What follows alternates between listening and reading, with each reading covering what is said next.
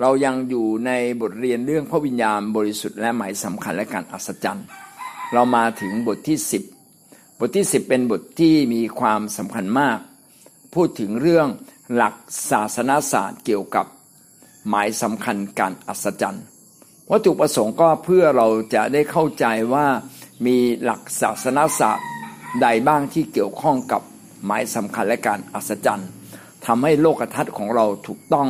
มากยิ่งขึ้นนะครับ จุดเน้นในเรื่องศาสนศาสตร์ ของหมายสำคัญและการอัศจรรย์ก็คือเรื่องของอาณาจักรพระเจ้า ทั้งหมดเนี่ยมี 8 หัวข้อใหญ่ด้วยกันนะครับ ก็คือเรื่องของอาณาจักรของพระเจ้านะครับ เรื่องของฤทธิ์อำนาจยังเป็นของปัจจุบันนี้หรือไม่ อาณาจักรพระเจ้าหมายถึงอย่างไร ความคิดเรื่องอาณาจักรของพระเจ้า ในพระคัมภีร์เดิมเป็นอย่างไร ในพระคัมภีร์ใหม่เป็นอย่างไร พระคัมภีร์ใหม่มองสองทิศ คือพระเจ้ากับซาตาน หมายสำคัญและการอัศจรรย์สำหรับปัจจุบัน และสัญญลักษณ์แห่งอาณาจักรแยกได้สองประเภท เราจะมาดูด้วยกันนะครับข้อเสนอแนะแง่คิดสรุปนะครับ แง่คิดสรุปเรื่องอาณาจักรของพระเจ้า เราได้เรามีมุมมองของอาณาจักรพระเจ้าเป็นหลักคิดอย่างไรบ้างนะนี่คือประการที่หนึ่งนะครับ เรามีมุมมองและหลักคิดนะหลักคิดในเรื่องอาณาจักรของพระเจ้าอย่างไรบ้าง หลักคิดในเรื่องของอาณาจักรของพระเจ้าเป็นดังนี้นะครับ อาณาจักรพระเจ้าคือการปกครองของพระเจ้า อาณาจักรของพระเจ้าคือการปกครองของพระเจ้า ที่ใดมีการปกครองของพระเจ้าที่นั่นเรียกว่าอาณาจักรของพระเจ้า วันนี้อาณาจักรของพระเจ้ากำลังมาถึงโลกปัจจุบันนี้แล้ว เดิมทีอาณาจักรในโลกนี้เป็นอาณาจักรของซาตานซาตานมีสิทธิ์ควบคุมโลกนี้ตั้งแต่อาดัมเอวาทำบาปแต่เมื่อพระเจ้าแทรกแซง พระเจ้าก็ทำให้โลกนี้กลับกลายมาเป็น โลกของพระองค์คืออาณาจักรของพระองค์ผ่านสมัยก่อนก็ผ่านคนยิว และก็ปัจจุบันก็ผ่านการที่พระเยซูคริสต์มาประกาศความรอด โดยพระองค์เองในนามของพระเจ้า ทุกวันนี้อาณาจักรของพระเจ้าก็รุกรบเข้ามาในอาณาจักรของซาตาน ผ่านหมายสำคัญและการอัศจรรย์กำลังบอกว่าหมายสำคัญและการอัศจรรย์ที่มาจากพระเจ้านั้น เป็นการลุกรบของพระเจ้าที่เข้ามาสู่อาณาจักรของมารอาณาจักรของพระเจ้าได้เข้ามานะครับ เวทีการต่อสู้กำลังเกิดขึ้น ผ่านการอัศจรรย์และหมายสำคัญต่างๆ ที่พี่น้องอธิษฐานแล้วเกิดขึ้น ที่พี่น้องไปวางมือรักษาโรคแล้วเกิดขึ้น พี่น้องไปประกาศข่าวประเสริฐ นี่แหละคือการที่พาคนกลับเข้ามาสู่การปกครองของพระเจ้า ให้คนเข้ามารับการอวยพรจากพระเจ้า นี่แหละเขาเรียกว่าอาณาจักรพระเจ้า ลึกที่สุดก็คือการปกครองของพระเจ้า งั้นสรุปก็คืออาณาจักรของพระเจ้าก็คือการปกครองของพระเจ้า ที่กำลังเข้ามาในโลกนี้ ความเข้าใจในเรื่องอาณาจักรพระเจ้าเป็นรากฐานความเข้าใจในการทำงานของพระเยซูคริสต์เป็นรากฐานในการเข้าใจการทำงานของพระเยซูคริสต์นะครับ อาณาจักรมารเป็นศัตรูแท้จริงของพระเยซู และของอาณาจักรพระเจ้า อาณาจักรมารต่อสู้กับอาณาจักรของพระเจ้า มีสงครามเกิดขึ้นอยู่ตลอดเวลา แต่พระเยซูคริสต์นั้นชนะแล้ว พระเยซูได้ทำลายอาณาจักรของมารซาตาน เรียบร้อยแล้วนะครับ ตั้งแต่ที่กังเขน มาซาตานได้พ่ายแพ้คือพระเยซูคริสต์ได้ฟื้นขึ้นจากความตายกำลังอธิบายพี่น้องได้เข้าใจว่าเครื่องมือของซาตานคือความตาย แต่พระเยซูคริสต์ได้ชนะเครื่องมืออันสำคัญของซาตานคือความตายเรียบร้อยแล้ว ก็เป็นการประกาศชัยชนะของพระเยซูคริสต์เหนือความตาย และพี่น้องจะเห็นว่ามีสงครามเกิดขึ้นระหว่าง อาณาจักรมารกับอาณาจักรของพระเจ้าตลอดเวลา พระเยซูมาก็เพื่อมาทำลายอาณาจักรของมารนะครับ แล้วก็พระเยซูก็ชนะมารซาตานเรียบร้อยแล้ว ตั้งแต่พระเยซูประสูติและถูกตรึงที่กางเขนและฟื้นขึ้นจากความตายและเสด็จสู่สวรรค์นะพระเยซูก็ชนะมารเรียบร้อยในทางนิติในไม่ว่าตอนเกิด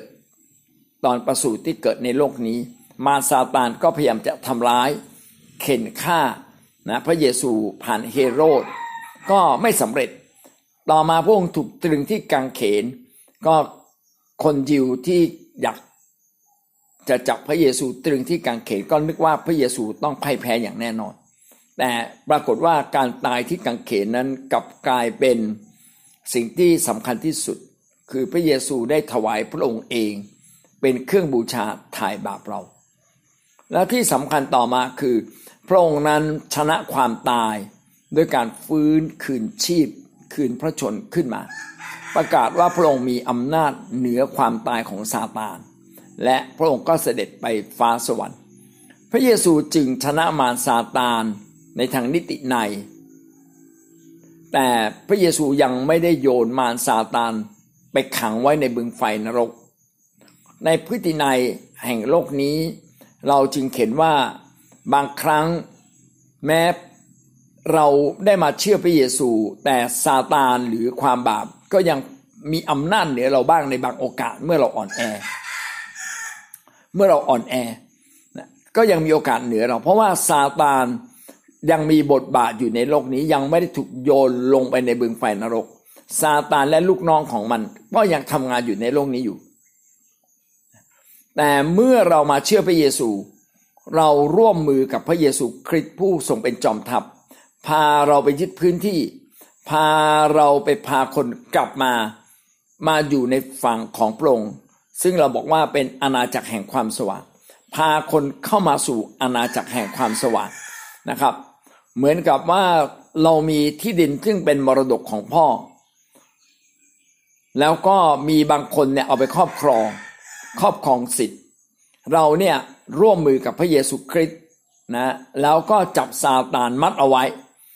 มัดเอาไว้ แล้วเราก็ไปแย่งที่ดินนั้นกลับมานะเพราะว่าพระเยซูเนี่ยชนะมารซาตานที่ไม้กางเขน ชนะความตายที่ไม้กางเขนและที่สำคัญคือมอบสิทธิ์ มอบสิทธิ์ทางนิติในให้กับเราแล้ว เราจึงสามารถที่จะใช้สิทธิ์แห่งชัยชนะนี้ เหนือซาตาน และเราต้องใช้ด้วยความเชื่อ เราจึงออกไปทุกที่นะครับแล้วก็ประกาศอาณาจักรของพระเจ้า ใครเชื่อพระเจ้าก็ครอบครองนะครับ เราจึงมีสิทธิอำนาจนะทางนิติในและเราก็ใช้อำนาจนี้ในการต่อสู้กับซาตาน ถ้าไม่ใช่สิ่งที่พระเยพระเจ้าได้กำหนดไว้ ชัดเจนจริง ๆ พี่น้องก็ยังใช้สิทธิอำนาจนี้ได้เสมอ หรือบางครั้งใช้ความรักเมตตาจากพระเจ้า ขอให้เราได้ชนะสิ่งต่างๆ ไม่ถูกกำหนดอย่างไร ก็ยังสามารถเปลี่ยนแปลงได้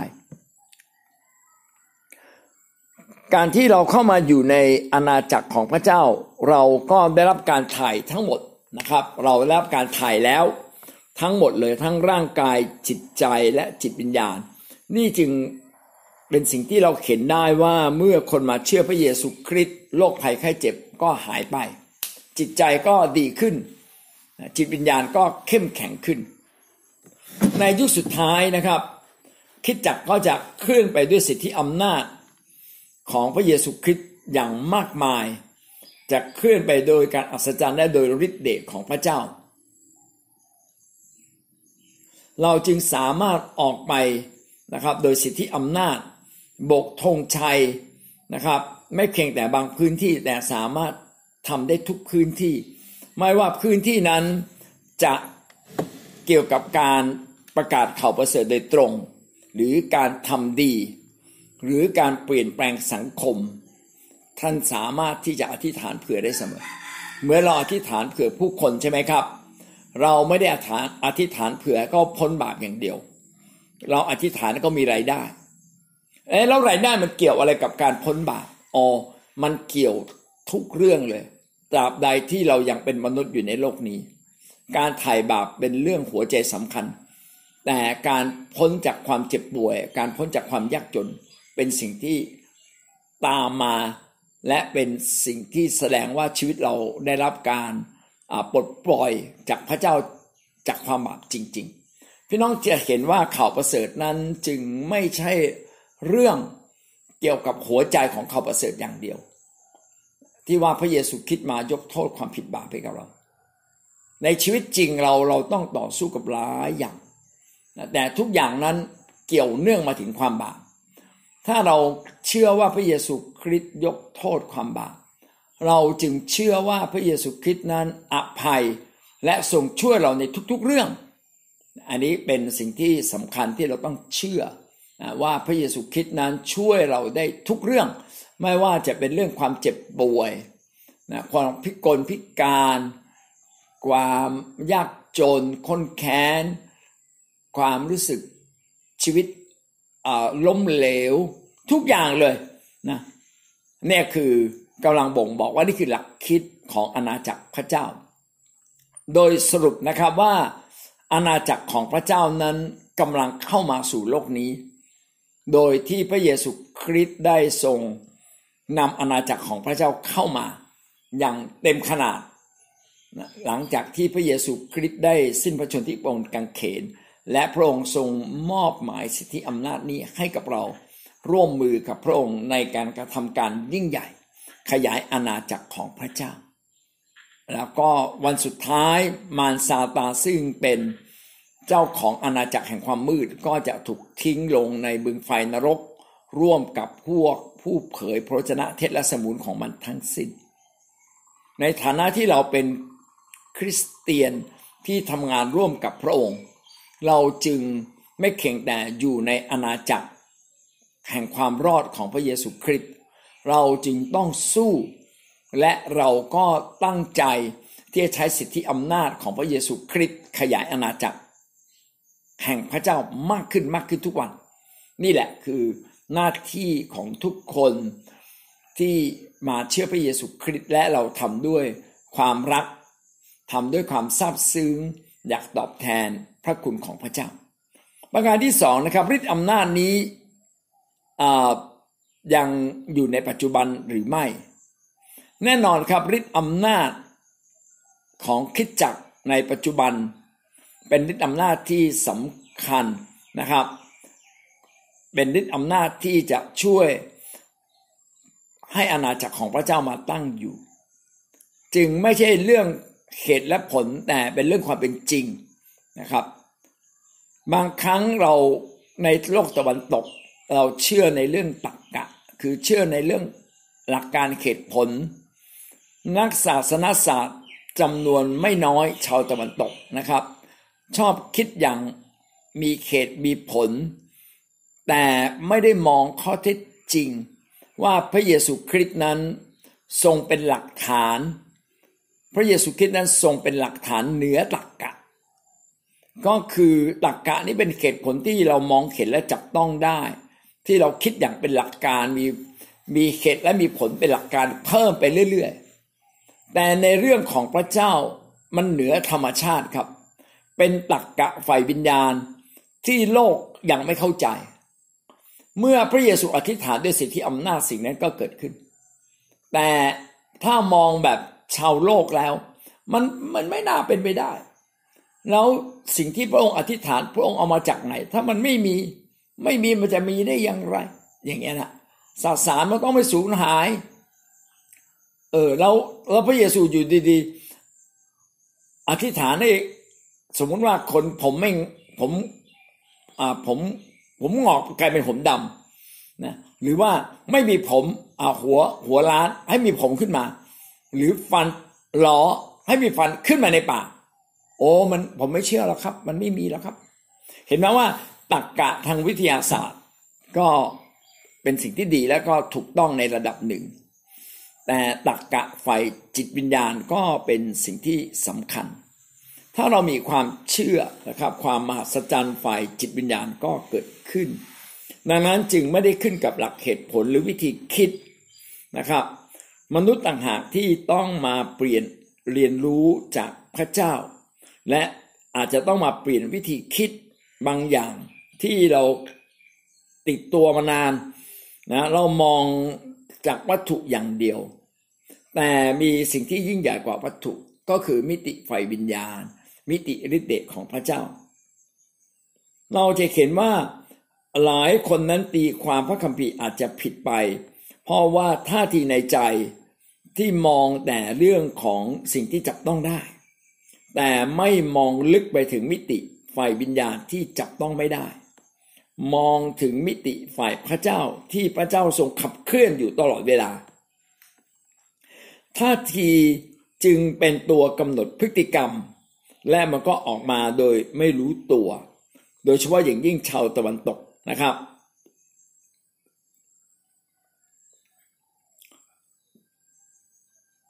อุปสรรคของการคิดอุปสรรคคือการคิด ทำให้ไม่คาดหวังและขาดความเชื่อ เมื่อพระเจ้าแตะต้องความเชื่อไม่ได้นะก็ปลดปล่อยฤทธิเดชไม่ได้ คือถ้าเรามีตรกกะฝ่ายโลกฝ่ายวิทยาศาสตร์ มากเราก็จะไม่เชื่อเรื่องการอัศจรรย์ มันเป็นไปไม่ได้ โมเสสจะข้ามทะเลแดงได้อย่างไร มันน่าจะไปข้ามทะเลแดง ตอนที่ น้ำทะเลลดต่ำลงสูงสุดอย่างเงี้ยต่ำสุดเดินข้ามไปบนดินแห้งเรามองทางวิทยาศาสตร์ มองทางเหตุผล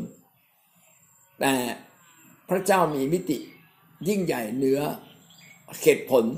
และเหนือปรากฏการณ์ต่างๆ ทางธรรมชาติจริง ๆ ตอนผมมาเชื่อใหม่ ๆ ก็สำคัญว่าตัวเราเองเนี่ยเรียนมาเยอะเป็นนักวิทยาศาสตร์ ทดลองทั้งฟิสิกส์ทั้งเคมีมาแล้ว อะไรที่จับต้องไม่ได้ก็ไม่น่าจะเป็นเรื่องจริง ก็ไม่ค่อยเชื่อ แต่เห็นกับตาตัวเอง เออว่าคนเป็นโรคเท้าช้างเนี่ยขายุบลง ไม่น่าเชื่อเลยนะยุบลงเดี๋ยวนั้นเลยมันรู้ว่าน้ำมันหายไปไหน มันยุบลงเดี๋ยวนั้นพลึบเลย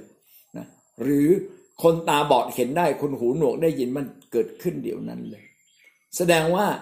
มันยังมีมิติความรู้อีกมิติหนึ่งที่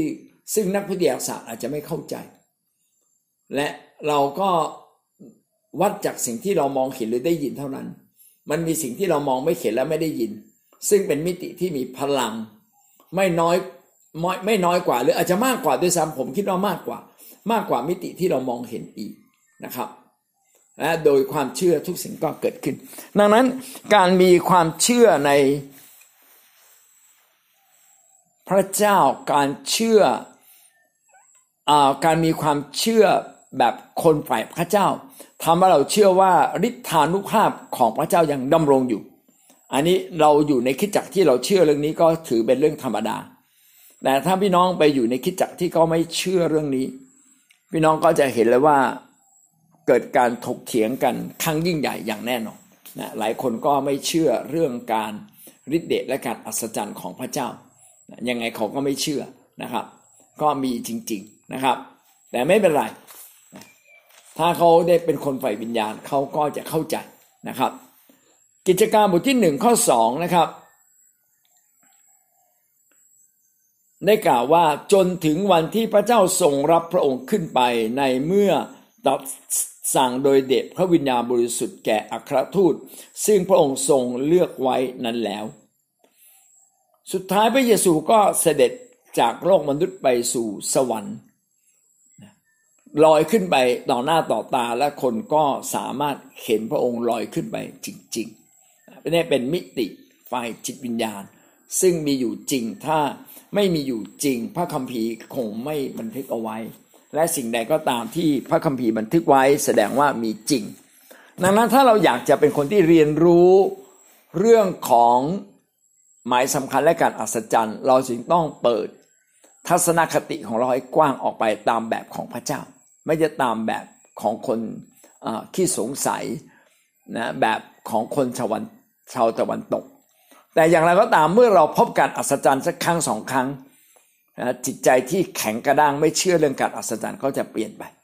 ประการที่สามนะครับ อาณาจักรพระเจ้าหมายถึงอย่างไร เราผ่านมาสองข้อแล้ว ข้อแรกเราบอกหลักคิดเรื่องอาณาจักรพระเจ้าเป็นอย่างไร ประการที่สองเราพูดถึงว่าฤทธิ์อำนาจในสมัยปัจจุบันนี้ยังมีหรือไม่ยังมีอยู่ เพียงแต่เราต้องเปลี่ยนทัศนคติแล้วเราก็จะทำการอัศจรรย์ได้ ประการที่สามอาณาจักรพระเจ้าหมายถึงอย่างไร ถ้าเราพลาดไม่เข้าใจอาณาจักรพระเจ้าในพระกิติคุณ จะเข้าใจผิดและล้มเหลวในชีวิต ทั้งการงานทั้งชีวิตทั้งคำสอนของเรา เราจะเข้าใจเรื่องอาณาจักรพระเจ้าอย่างไรบ้างเรามาดูมาระโกบทที่หนึ่งข้อสิบสี่ถึงข้อสิบห้ามาระโกบทที่หนึ่งข้อสิบสี่ถึงข้อสิบห้าเวลากำหนดมาถึงแล้ว ครั้นยอนถูกอายัดแล้วพระเยซูได้เสด็จมายังแคว้นกาลิลี ทรงเทศนาประกาศข่าวประเสริฐของพระเจ้า และประกาศว่าเวลากำหนดมาถึงแล้ว และแผ่นดินของพระเจ้าก็มาใกล้แล้ว จงกลับใจเสียใหม่และเชื่อข่าวประเสริฐเถิด นี่เป็นสิ่งที่พระเยซูคริสต์ประกาศเองนะครับ เวลากำหนดมาถึงแล้ว และแผ่นดินของพระเจ้าก็มาใกล้แล้ว พระเยซูมาในโลกนี้ตามกำหนดเวลาของพระเจ้า คือพระเจ้าได้มีบันทึกไว้ให้บันทึกไว้ในพระคัมภีร์เดิม ว่าจะมีวาระหนึ่ง ที่มีพระมาสีหามาบังเกิดในโลก และพระมาสีหาผู้นี้จะเปิดเปิดสักราชใหม่ จะจะเปิดมิติใหม่ เป็นมิติที่พระองค์จะอยู่กับเรา ตลอดเวลา ต่างจากในยุคเดิมที่พระเจ้าไม่ได้อยู่กับเราทุกๆคนตลอดเวลา จะอยู่กับ ผู้รับใช้บางคนที่สำคัญบางคนเท่านั้น แต่สำหรับคริสเตียนซึ่งในยุคใหม่ ก็คือพระเจ้าอยู่กับเราทุกเวลาตลอดเวลา ในยามนอนและยามตื่น และพระเจ้าจะเปิดเผยความรู้ต่างๆของพระองค์ผ่านเรา เราจะเห็นว่าแม้บางครั้งคริสเตียนไม่ได้อ่านมากไม่ได้ฟังมาก พระเจ้าก็สอนเขาอยู่ในใจ แล้วก็เป็นคำสอนที่ลึก ถึงวิญญาณจิตของเขาเลยทีเดียว เวลากำหนดมาถึงแล้วก็คือวาระที่พระเยซูคริสต์จะมาบังเกิดในโลก เพื่อมาถ่ายบาปแล้ว เรานั้นก็มาถึงแล้ว อันนี้พูดเมื่อประมาณ 2,000 ปีที่แล้วนะครับ และแผ่นดินของพระเจ้าก็มาใกล้แล้วจงกลับใจเสียใหม่ แผ่นดินของพระเจ้าก็คือการปกครองของพระเจ้าผ่านพระเยซูคริสต์ก็มาใกล้แล้ว ใครเชื่อพระเยซูท่านก็ได้เข้าสู่ แผ่นดินของพระเจ้า สิ่งนี้กำลังบอกเราว่าอาณาจักรของพระเจ้าเนี่ยนะครับได้คืบคลานมานะครับ อย่างชัดเจน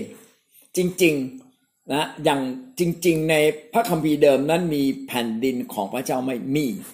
นะครับ ก็คือคนอิสราเอลนั่นเอง คนอิสราเอลนั่นแหละ คือผู้ที่อยู่ภายใต้การปกครองของพระเจ้า แต่เพียงแต่ว่าพระเจ้าไม่ได้สถิตกับคนอิสราเอลทุกๆคน สถิตผ่านพระวิหารของพระองค์ ผ่านผู้รับใช้ของพระเจ้าบางคน แต่ยุคใหม่มาถึงคือทุกวันนี้ พระเจ้าจะปกครองเราโดยส่วนตัว พระเจ้าจะเข้ามาในชีวิตของเรา และก็เราก็กลายเป็นคนของพระเจ้าทันทีนะครับ งั้นกำหนดเวลามาถึงแล้วก็คือยุคใหม่ได้เกิดขึ้นแล้วที่พระเยซูคริสต์ผู้ทรงเป็นพระเจ้าจะอยู่กับเราตลอดไปนะครับมัทธิวบทที่ 4 ข้อ 23 พระเยซูได้เสด็จไปทั่วแคว้นกาลิลี ทรงสั่งสอนธรรมศาลาของเขาทรงประกาศข่าวประเสริฐเรื่องแผ่นดินของพระเจ้า ทรงรักษาโรคภัยไข้เจ็บและชาวเมืองให้หาย พระเยซูประกาศแผ่นดินของพระเจ้าซึ่งเป็นข่าวประเสริฐ แผ่นดินของพระเจ้าก็คือ การยอมรับพระองค์เข้ามาสู่ชีวิต ใครยอมรับพระองค์เข้ามาสู่ชีวิต คนนั้นก็ถูกพระเจ้าปกครอง ท่านก็อยู่ในแผ่นดินของพระเจ้าเลยนะครับ ซึ่งในแผ่นดินของพระเจ้านั้นต้องไม่มีโรคภัยไข้เจ็บนะนี่คือสิ่งที่บอกเราว่าเมื่อทันทีที่เรามาเชื่อพระเยซูแล้วเราอธิษฐานโรคภัยไข้เจ็บ ก็หลุดออกไปนะครับ เมื่อเราอยู่ในแผ่นดินของพระเจ้า ก็กลายเป็นแผ่นดินอันศักดิ์สิทธิ์ยิ่งใหญ่นะไม่ได้หมายถึงพื้นดินที่เราเหยียบนะครับ หมายถึงชีวิตของเราที่เราเป็นของพระเจ้า มัทธิวบทที่ 9 ข้อ 35 มัทธิวบทที่ 9 ข้อ 35 พระเยซูจึงเสด็จดำเนินไปตามนครและหมู่บ้านโดยรอบ ทรงสั่งสอนในธรรมศาลาของเขาประกาศข่าวประเสริฐแห่งแผ่นดินของพระเจ้าทรงรักษาโรคและ ความป่วยไข้ทุกอย่างของพลเมืองให้หาย แผ่นดินของพระเจ้าคือที่ที่พระเจ้าปกครองที่ที่พระเจ้าทรงเต็มด้วยฤทธานุภาพ พระองค์อยากให้ทุกคนนั้นเมื่อเข้าสู่แผ่นดินของพระเจ้านั้นถูกรักษาโรคและความเจ็บป่วย เราควรคาดหวังและเชื่อ วันนี้เราอยู่ในแผ่นดินของพระเจ้าแล้ว ชีวิตของเราถูกปลดปล่อยเรียบร้อยแล้ว เรากลายเป็นคนใหม่แล้ว เราพ้นจากโรคภัยพ้นจากความยากจนแล้วนะครับ พระเจ้าอยากเสด็จไปเพื่อที่จะไปยึดแผ่นดินของพระเจ้านะครับ เป้าหมายของอาณาจักรพระเจ้าก็คืออยากให้ทุกคนเนี่ยหายโรคและก็กลับใจใหม่ ทิ้งบาปมารับการปกคลุมจากพระเจ้าหรือพระเยซูคริสต์ จึงเป็นหน้าที่ของคริสเตียนที่ต้องร่วมใจกันกับพระองค์ ในการขยายอาณาจักรของพระเจ้านำพาคนทีละคนทีละคนกลับมารับการฟื้นฟูชีวิตแล้วก็ทิ้งบาปมัทธิวบทที่สิบข้อหนึ่งและก็ข้อเจ็ดถึงข้อแปดมัทธิวบทที่สิบข้อหนึ่งเราจะเห็นว่าสิทธิอำนาจในแผ่นดินของพระเจ้านั้น สามารถที่จะมอบแก่กันได้ พระองค์ทรงเรียกสาวกสิบสองคนของพระองค์มาแล้วก็ประทานอำนาจให้เขาขับผีร้ายออกได้ และให้รักษาโรคและความเจ็บป่วยไข้ทุกอย่างให้หายได้ พระเยซูคริสต์นั้นทรงมอบสิทธิอำนาจนี้ แสดงว่าอำนาจแห่งอาณาจักรของพระเจ้านั้น คืออาณาจักรของพระเจ้านั้นมีจริง ๆ และก็ใครเชื่อก็เข้ามาอยู่ในอาณาจักรของพระเจ้า และพระองค์ก็ยังมอบหมายให้คนของพระเจ้ามีสิทธิอำนาจ มีสิทธิอำนาจเหนือแผ่นดินโลกนี้ เหนือแผ่นดินโลกนี้ ให้เขาออกไปขับผีร้ายได้รักษาโรคความเจ็บป่วยนะทุกอย่างได้ ต่อมามัทธิวบทที่สิบข้อเจ็ดถึงข้อแปดจงไปพรางประกาศพรางว่าแผ่นดินสวรรค์มาใกล้แล้ว จงรักษาคนเจ็บป่วยให้หายคนตายให้ฟื้น คนโรคเรื้อนให้หายสะอาดจงขับผีให้ออก ท่านทั้งหลายได้รับเปล่าๆจงให้เปล่าคำว่าแผ่นดินสวรรค์กับแผ่นดินของพระเจ้าเป็นคำเดียวกัน แผ่นดินสวรรค์ก็คือแผ่นดินของพระเจ้า ก็คือทุกคนที่ยอมรับว่าพระเยซูนั้นทรงเป็นพระเจ้าและมาถ่ายบาปเขาคนเหล่านั้นก็ได้เข้ามาอยู่ในแผ่นดินของพระเจ้า แผ่นดินของพระเจ้า ถ้าจะเปรียบก็เหมือนกับคิดจักรคิดจักรเป็นเหมือนเมืองหลวง คนผู้คนอยู่ในคิดจักรของพระเจ้าร้องรำทำเพลงสรรเสริญพระเจ้า แล้วเราเห็นว่าคิดจักรของพระเจ้ามีการอัศจรรย์อยู่เรื่อยๆคิดจักรจึงเป็นเหมือนเมืองหลวงของอาณาจักรของพระเจ้า และอาณาจักรของพระเจ้าคือใครก็ตามที่ยอมรับพระเยซูคริสต์ก็สามารถเข้ามาอยู่ในแผ่นดิน ของพระเจ้าได้เลย และแผ่นดินของพระเจ้านั้นไม่ใช่แผ่นดินที่อยู่กันแบบไม่มีกำลังหรือฤทธิ์เดชเป็นกำลังและฤทธิ์เดชที่มาจากพระเจ้า ใครที่เชื่อพระเยซูแล้วมีมิติความคิดที่ต่อต้านเรื่องการอัศจรรย์ พี่น้องก็จะไม่เห็นการอัศจรรย์ แต่ถ้าเชื่อว่าชีวิตของเรานั้นเป็นชีวิตที่ได้รับสิทธิอำนาจจากพระเจ้าเพราะว่าพระเจ้ามอบหมายให้กับเรา และเราก็ใช้ พอเราใช้ก็เกิดผลขึ้นมา เราจะเห็นว่านี่คืออาณาจักรของพระเจ้า ตามที่พระคัมภีร์ได้เขียนไว้นะครับ เป็นเรื่องที่มาแล้วนะครับ ปัจจุบันมาแล้วมีแล้ว และเป็นแผ่นดินที่พระเจ้าได้ทรงโปรดรักษาความเจ็บป่วยให้หาย รับการไถ่โทษเอาคนต่างๆ ที่จะเข้ามาในแผ่นดินของพระเจ้าต้องรับการไถ่โทษ และมีชีวิตฝ่ายวิญญาณก็เข้ามาอยู่ในแผ่นดินสวรรค์หรือแผ่นดินของพระเจ้าได้ ลูกาบทที่ 10 นะครับ ข้อ 1 ถึงข้อ 12 พระเยซูคริสต์ก็มอบหมายให้สาวกนั้นออกไปรับรับใช้ไปขยายอาณาจักรของพระเจ้าเป็นคู่คู่ ลูกา 10 ข้อ 1 ถึงข้อ 12 ภายหลังเหตุการณ์เหล่านั้น พระเยซูทรงตั้งสาวกอื่นอีก70คนไว้ และให้เขาออกไปทีละสองคน ทีละสองคน ให้ล่วงหน้าพระองค์ไปก่อน ให้เข้าไปในทุกเมืองและทุกตำบลที่พระองค์จะเสด็จไปนั้น พระองค์ตรัสกับเขาว่าข้าวที่ต้องเกี่ยวนั้นมีมากแต่คนงานยังน้อยอยู่เหตุฉะนั้นพวกท่านจงอ้อนวอน พระองค์ผู้ทรงเป็นเจ้าของนา ให้ส่งคนงานมาเกี่ยวเก็บพืชผลของพระองค์ ไปเถิดดูเถิดเราใช้ท่านทั้งหลายไปดุดลูกแกะ อยู่ท่ามกลางฝูงสุนัขป่า อย่าเอาไทยเงิน หรือย่ามหรือรองเท้าไป อย่าคำนับคำนับผู้ใดตามทาง ถ้าจะเข้าไปในเรือนใด ๆ จงพูดก่อนว่าให้ความสุขมีแก่เรือนนี้เถิด ถ้าลูกแห่งสันติสุขอยู่ที่นั่น สันติสุข ของท่านจะอยู่กับเขา ถ้าไม่สันติสุขของท่านจะกลับไปอยู่กับท่านอีก จงอาศัยอยู่ในเรือนนั้นกินและดื่ม ของซึ่งเขาให้นั้นด้วยว่าผู้ทำงานสมควรจะได้รับค่าจ้างของตน อย่าเที่ยวจากเรือนนี้ไปเรือนโน้น ถ้าท่านจะเข้าไปในเมืองใด ๆ และเขารับรองท่าน ไว้จงกินของที่เขาตั้งให้ จงรักษาคนป่วยในเมืองนั้นให้หาย และแจ้งแก่เขาว่าแผ่นดินของพระเจ้ามาใกล้ ท่านทั้งหลายแล้ว ถ้าท่านจะเข้าไปในเมืองใด ๆ และเขาไม่รับรองท่าน จงไปที่กลางถนน เมืองนั้นกล่าวว่า ถึงแม้ผงครีแห่งเมืองของเจ้าทั้งหลายที่ติดอยู่กับเท้าของเรา เราก็สะบัดออกเพื่อแสดงว่าเราไม่เข็นพ้องกับเจ้า แต่เจ้าทั้งหลายจงเข้าใจความนิเถิดคือแผ่นดินของพระเจ้ามาใกล้แล้ว เราบอกท่านทั้งหลายว่า โทษของเมืองโสโดม ในวันนั้นจะเบากว่าโทษของเมืองนั้น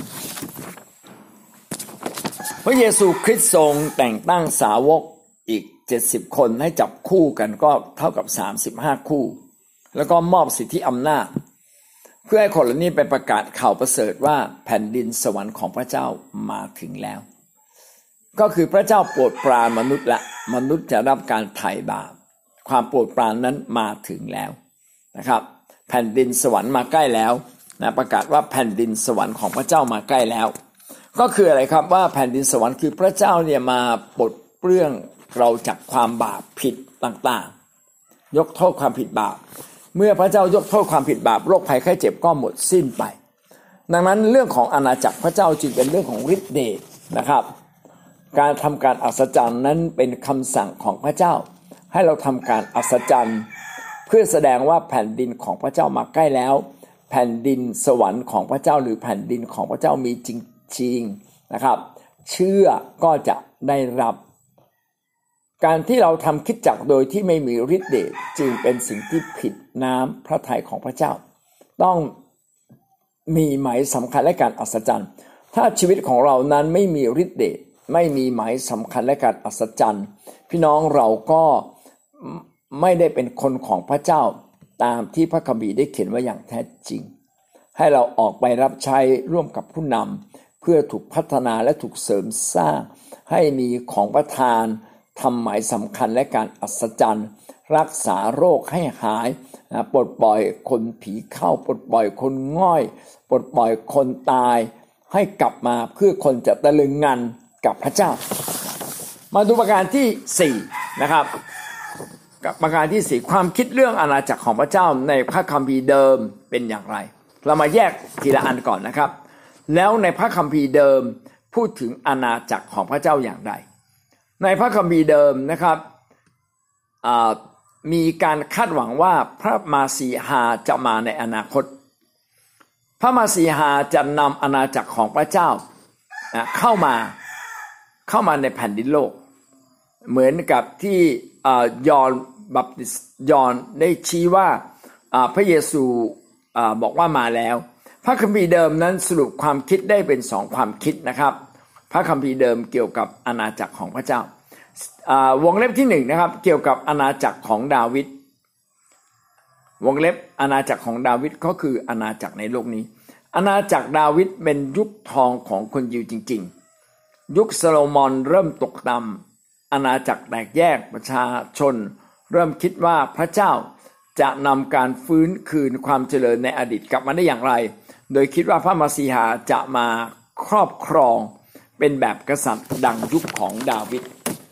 คำว่าแผ่นดินของพระเจ้าในยุคพระคัมภีร์เดิม ผู้รับใช้จำนวนหนึ่งก็ตีความผิดนึกว่าแผ่นดินของพระเจ้านั้นเป็นแผ่นดินการปกครองของระบบกษัตริย์ แบบสมัยดาวิดจริง ๆ เขาจึงคอยคอยว่าเมื่อไหร่จะมีพระองค์ใหม่ที่ตั้งตัวเป็นกษัตริย์ และก็นำพาคนยิวไปสู่ความรุ่งเรือง เขาก็มองว่าเป็นแผ่นดินโลกนี้ เป็นอาณาจักรของคนยิวนะครับ แล้วก็เขาก็เชื่อตามพระสัญญาของพระเจ้าว่าอาณาจักรของกษัตริย์ดาวิดจะสืบทอดไม่จบสิ้น ผ่านลูกหลานของพระองค์บางคน และพระเจ้าจะตั้งระบอบการปกครองของกษัตริย์ดาวิดซึ่งในยุคกษัตริย์ดาวิดดาวิดก็ปกครองประชาชนด้วยความรักนะด้วยสติปัญญา และเขาก็คาดหวังเลยนะครับว่าพระมาสีฮาผู้จะมาบังเกิดในโลกนี้จะต้องมาตั้งแผ่นดินของคนยิวขึ้นมาใหม่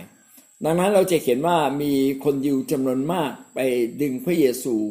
นะครับบอกพระเยซูตั้งแผ่นดินของพระองค์เลยเราจะไปสู้รบกับพวกกรีกแล้วก็พวกพวกเฮโรดนะครับ แต่จริงๆแล้วแผ่นดินของพระเจ้านั้นเป็นแผ่นดินฝ่ายจิตวิญญาณ ไม่ใช่แผ่นดินแห่งการปกครองของโลกยุคนี้ เป็นการปกครองอีกแบบหนึ่งนะครับ ผู้เผยพระวจนะได้ใช้คำว่าวันแห่งองค์พระผู้เป็นเจ้า วันแห่งองค์พระผู้เป็นเจ้าคือ วันแห่งการฟื้นใจ ฟื้นคืนสภาพใหม่ของคนยิว วันแห่ง องค์พระผู้เป็นเจ้า คือพระเจ้าจะทำการอัศจรรย์ยิ่งใหญ่ พาคนกลับมาหาพระองค์ แล้วก็จะเติมทุกสิ่งให้เต็มบริบูรณ์ด้วยฤทธิเดชและความรักของพระองค์ เรามาดูข้อพระคัมภีร์นะครับ มีความเข้าใจผิดคิดว่าแผ่นดินสวรรค์นั้นเป็นแผ่นดินฝ่ายกษัตริย์จริง ๆ ที่จะมีกษัตริย์ดาวิดหรือเหมือนอย่างดาวิดมาปกครอง อาโมดบทที่ห้า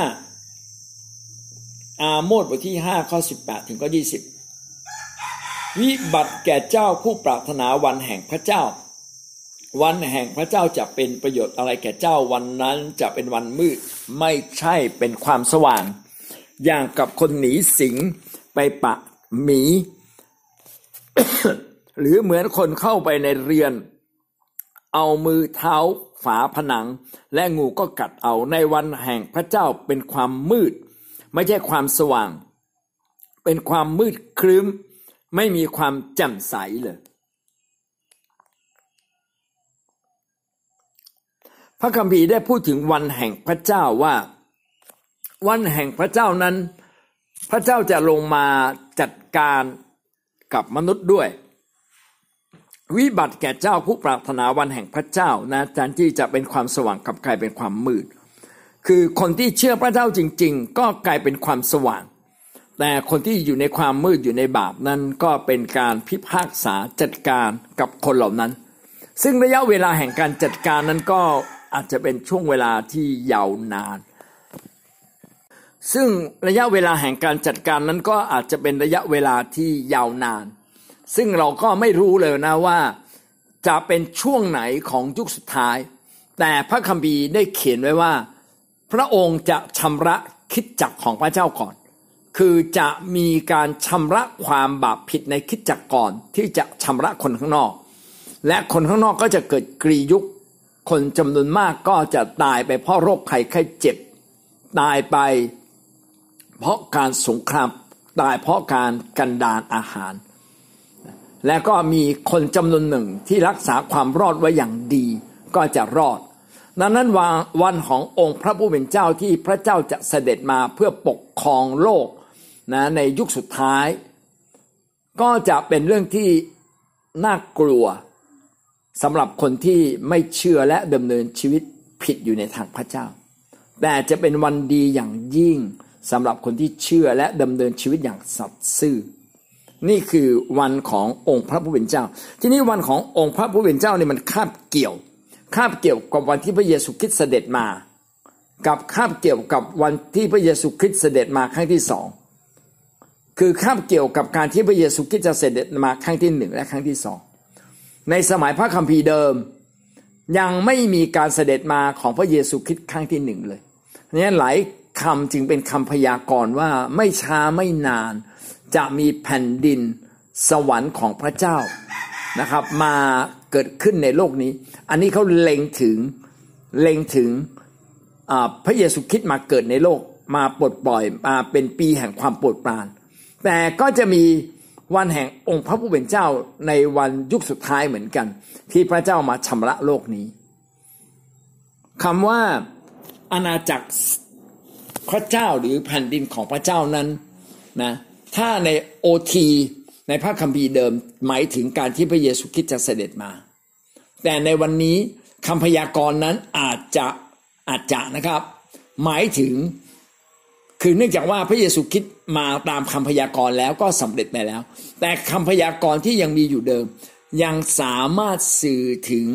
อาณาจักรของพระเจ้าที่จะมาในยุคสุดท้าย ในช่วงที่โลกาวินาศก็ก็เป็นได้นะครับ เหมือนอย่างในอาโมดบทที่ห้าข้อสิบแปดถึงยี่สิบเนี่ยนะหมายถึงทั้งสองอย่างเลยหมายถึงวันที่พระเยซูคริสต์จะมาครั้งแรกนะครับ วันที่เจ้าปรารถนานะอาจจะเป็นวันที่เจ้าถูกลงโทษ ถ้าเจ้าเป็นคนบาปและในยุคสุดท้ายก็เช่นเดียวกันครับ หลายคนที่ดำเนินชีวิตไม่รอบคอบถูกต้องกับพระเจ้า ก็จะกลับกลายเป็นความมืดหายใจเป็นความสว่าง อิสยาห์บทที่ 11 ข้อ 10 ถึงข้อ 11 อิสยาบทที่ 11 ข้อ 10 ถึงข้อ 11 ในวันนั้นรากแห่งเจ็ดสีซึ่งตั้งขึ้น เป็นเครื่องหมายแห่งชนชาติทั้งหลายจะเป็นที่แสวงหาของบรรดาประชาชาติ และที่พำนักของท่านจะรุ่งโรจน์ในวันนั้นองค์พระผู้เป็นเจ้าจะยื่นพระหัตถ์ของพระองค์ออกไปเป็นครั้งที่สองเพื่อจะได้ส่วนชนชาติของพระองค์ที่เหลืออยู่คืนมา เป็นคนเหลือจากอัสซีเรียจากอียิปต์ จากปัทโรดจากเอธิโอเปีย จากเอลาม จากชินาจากฮามัดและแผ่นดินชายทะเล รากของเจสีในวันนั้นรากของเจสีรากของเจสีก็คือวงวานของเจสีซึ่งเป็นพ่อของดาวิดนะครับกำลังบอกว่าแผ่นดินสวรรค์ของพระเจ้าหรือแผ่นดินของพระเจ้านั้น ต้องมาทางกษัตริย์ดาวิดพระเยซูคริสต์ก็เป็นวงวานของดาวิด พระเยซูคริสต์นั้นเป็นลูกหลานนะครับในเชื้อสายของเจสสี ก็คือของดาวิดนะครับ เจสีนี่เป็นพ่อของดาวิดอีกทีหนึ่งในวันนั้นที่แผ่นดินของพระเจ้ามานั้นนะครับ จะเป็นเครื่องหมายแก่ชนชาติ ทั้งหลายคนมากมายจะมาหานะครับ ที่พำนักของท่านจะรุ่งโรจน์ คนที่เหลืออยู่ก็จะกลับมา ก็คือการที่พระเยซูคริสต์เนี่ยมาบังเกิดในโลก เพื่อให้เกิดเพื่อมาตั้งแผ่นดินสวรรค์ของพระเจ้านั้น จะเป็นการรวบรวมคนอย่างมากมายกลับมาสู่แผ่นดินของพระองค์ ที่พำนักของพระองค์จะรุ่งโรจน์หรือพูดอีกอย่างหนึ่งก็คือแผ่นดินสวรรค์ และแผ่นดินโลกแผ่นดินของพระเจ้านั้นจะรุ่งโรจน์คนมากมายนะครับจากอัสซีเรียอียิปต์ปัทโรสนะครับปัทโรส จากเอธิโอเปีย จากเอลาม จากชินาร์ จากฮามัทจากแผ่นดินชายทะเลคือก็เราบอกว่าคนทั้งโลกนะครับ จะหลั่งไหล องค์พระผู้เป็นเจ้าจะยื่นพระหัตถ์ของพระองค์ออกไปเป็นครั้งที่สองเพื่อจะได้ส่วนเอาอันนี้ไม่ใช่ครั้งแรก ครั้งที่สองถ้าบอกว่าครั้งที่สองเนี่ยก็คงไม่ได้หมายถึงว่าแผ่นดินของพระเจ้าในสมัยของพระเยซูคริสต์ครั้งที่สองแล้วน่าจะเป็นยุค พระเยซูคริสต์เสด็จมาครั้งที่สองแล้วใกล้สิ้นโลกแล้วแต่เราจะเห็นว่าคำพยากรณ์บางครั้งก็ซ้อนทับกันอยู่เป็นการทำนายในเหตุการณ์ครั้งที่หนึ่งและก็เป็นการซ้อนทับสำหรับเหตุการณ์ในอนาคตที่จะเกิดขึ้นมาครั้งต่อไปได้ด้วยเช่นเดียวกัน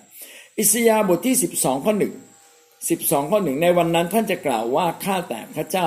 ข้าพระองค์จะโมทนาพระคุณของพระองค์ เพราะแม้พระองค์ทรงพระพิโรธต่อข้าพระองค์ความกริ้วของพระองค์ก็หันกลับไป และพระองค์ทรงเล้าโลมข้าพระองค์ ในวันที่เป็นแผ่นดินของพระเจ้านั้นพระเจ้ามายกโทษให้กับเรานะครับ แม้พระองค์ทรงพระพิโรธต่อข้าพระองค์ความกิ้วของพระองค์ก็หันกลับไป เราสมควรได้รับโทษแต่พระเจ้าทรงยกโทษให้กับเรา แผ่นดินของพระเจ้าจึงเป็นเรื่องที่พระเจ้ายกโทษ ความผิดบาปให้กับมวลมนุษยชาติ เราจึงอยากเข้ามาสู่แผ่นดินของพระเจ้า ซึ่งเต็มด้วยความดีงามเต็มด้วยฤทธิ์เดชได้ เสคาริยาบทที่ 8 ข้อ 4 ถึงข้อ 8 เสคาริยาบทที่ 4 ข้อ 4 ถึงข้อ 8 พระเจ้าจอมโยธาตรัสดังนี้ว่าชายชราและหญิงชราจะนั่งอยู่ตามลานเมืองเยรูซาเล็มอีก ต่างก็มีไม้เท้าอยู่ในมือเพราะอายุมากทีเดียว และลานเมืองนั้นก็จะมีเด็กชายและเด็กหญิงที่วิ่งเล่นอยู่ทั่วไป พระเจ้าจอมโยธาตรัสดังนี้ว่า ถ้าเรื่องนี้เป็นเรื่องประหลาดในสายตาของประชาชนที่เหลืออยู่ในสมัยนี้แล้ว พระเจ้าจอมโยธาตรัสว่าก็ควรจะประหลาดประหลาดในสายตาของเราด้วยสิพระเจ้าจอมโยธาตรัสดังนี้ว่าดูเถิดเราจะช่วยประชากรของเรา ให้พ้นจากประเทศตะวันออกและจากประเทศตะวันตก แต่ และเราจะพาเขาทั้งหลายให้มาอาศัยอยู่ท่ามกลางเยรูซาเล็ม เขาทั้งหลายจะเป็นประชากรของเรา เราจะเป็นพระเจ้าของเขาทั้งหลายด้วยความเที่ยงตรงและชอบธรรม ในเสคาริยานี้เป็นการทำนายถึงพระเยซูคริสต์จะเสด็จกลับมาครั้งที่หนึ่งนะครับว่า ถ้าพระเยซูคริสต์เสด็จกลับมาแล้วเนี่ยเราจะเห็นว่าที่กรุงเยรูซาเล็มเนี่ยคนจะอายุยืนยาวมากขึ้น ชายชราหญิงชราจะถือไม้เท้าใช่ไหมครับ แล้วก็มีเด็กๆวิ่งอยู่ทั่วไป แล้วก็จะเป็นที่ประหลาดใจ เพราะว่ายุคนั้นน่ะทำไมถึงพูดอย่างนี้ เพราะว่าในช่วงของเสคาริยานั้น ปรากฏว่าคนจิวเนี่ยถูกกวาดไปเป็นทาสบ้านเมืองเขาบ้านแตกสลายขาดถูกกลายไปเป็นทาสไม่มีวี่แววจะกลับมาเลย ไม่มีวี่แววนะครับ ไม่มีวี่แววว่าจะกลับมา เพราะว่า เจ็ดสิบปีพระเจ้าคือไปเป็นทาสที่บาบิโลนเจ็ดสิบปี แล้วพระเจ้าจะรื้อฟื้น แต่การรื้อฟื้นนั้นไม่ได้หมายความว่าคนเหล่านั้นจะกลับมาเป็นคนของพระองค์มารื้อฟื้นแค่อาณาจักรเล็ก ๆ ในกรุงเยรูซาเล็ม แต่พระเจ้าบอกว่าในยุคนั้นในเวลานั้นจะมีคนมากมายกลับมา และคนเหล่านั้นที่ดูเหมือนเป็นคนผิดนะครับ จะกลับมาเป็นคนที่พระเจ้ายกโทษ จะมาจากทั้งตะวันออกและตะวันตก หมายความว่าไงหมายความว่า ตอนนั้นคนยิวเนี่ยถูกกวาดต้อนไปตะวันออก ตะวันออกก็คืออะไรเนี่ย ตะวันออกก็คือบาบิโลนนะแถวบาบิโลน แถวอัสซีเรียเนี่ยเป็นดินแดนตะวันออก แล้วตะวันตกอะตะวันตกก็อียิปต์นะครับ ประเทศทางอียิปต์ประเทศทางเอธิโอเปียอย่างเงี้ยก็เรียกว่าตะวันตก ในวันที่พระเจ้าจะฟื้นอาณาจักรของพระเจ้าขึ้นมา ประชากรของพระเจ้าที่ถูกกวาดต้อนหรือหนีไปในประเทศตะวันออกและตะวันตกเขาเหล่านั้นจะกลับมานะกลับมาเป็นประชากรของพระเจ้า ดังนั้นการที่มีคนชราชายหญิงหรือมีเด็กอายุเด็กเด็กวิ่งเล่นไปมา ซึ่งมันดูเหมือนไม่มีแล้วเขาสิ้นชาติไปแล้วจะกลับมามีชาติได้อย่างไร แต่เป็นคำสัญญาของพระเจ้าจริง ๆนะครับ แล้วต่อมาพระเจ้าก็ให้สิ่งเหล่านี้ได้เกิดขึ้นจริง ๆ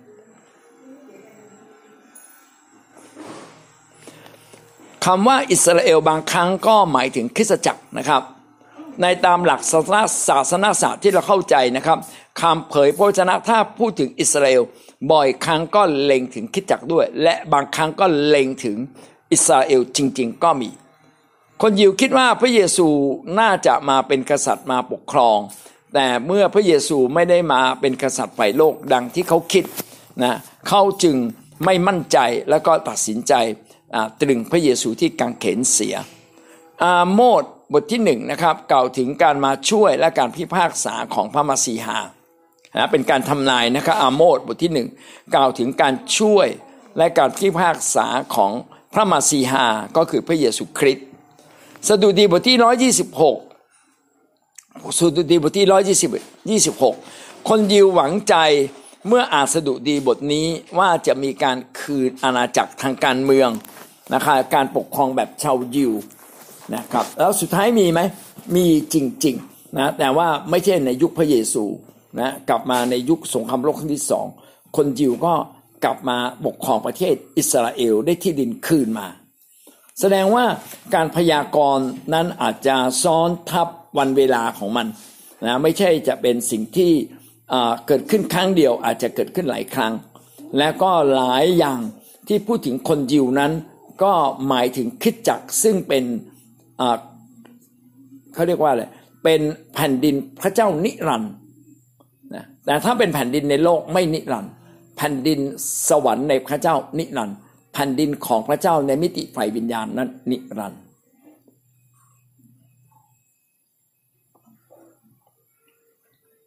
ในประวัติศาสตร์ยุคพระเยซู หรือก่อนพระเยซูก็มีคนจำนวนไม่น้อยนะครับ เช่นยุคแมคคาเบียนเขาก็คาดหวังว่าคาดหวังว่าจะมีการปกครองของคนยิวขึ้นมาใหม่นะมีการลุกขึ้นสู้คนอิสราเอลก็ลุกขึ้นสู้ หวังว่าจะมีการปกครองของคนยิวฟื้นฟื้นอาณาจักรของคนยิวในในโลกนี้ขึ้นมา แต่แท้จริงเราไม่ใช่นะครับ อาณาจักรที่พระเจ้าอยากให้ฟื้น นั้นไม่ใช่อาณาจักร ฝ่ายฝ่ายมิติฝ่ายกายภาพ แต่เป็นมิติฝ่ายวิญญาณ ก็คือคริสตจักรเรารวมถึงทุกๆเชื้อชาติก็กลับมาหาพระเยซูอาเมนนะครับ ยอห์นบทที่6ข้อ15 ยอห์นบทที่6ข้อ15นะครับเมื่อพระเยซูทรงทราบว่าเขาทั้งหลายจะจับพระองค์ไปตั้งให้เป็นกษัตริย์ พระองค์ก็เสด็จไปอย่างที่ภูเขาอีกแต่ลำพังนะคนในยุคนั้นในความคิดก็เหมือนยุคแมคคาเบียนที่คิดว่า จะมีผู้ที่ทำการอัศจรรย์มาจากพระเจ้าแล้วจะมาตั้งอาณาจักรคนยิว คนยิวยังมองว่าอาณาจักรแผ่นดินสวรรค์ของพระเจ้าหรือแผ่นดินของพระเจ้านั้นหมายถึงแค่คนยิวเท่านั้น ไม่ไม่ใช่ มันหมายถึงกว้างออกไป หมายถึงแผ่นดินสวรรค์ของพระเจ้าทั่วทั้งโลกก็คือคิดจักของพระเจ้านั่นเอง กิจการบทที่หนึ่งข้อหกนะครับ เวลานั้นประชาชนก็ยังไม่เข้าใจเรื่องอาณาจักรพระเจ้า แม้กระทั่งแม้พระเยซูจะเสด็จขึ้นสู่สวรรค์ เขายังคิดในแง่ของอาณาจักรฝ่ายโลกแบบของดาวิดอยู่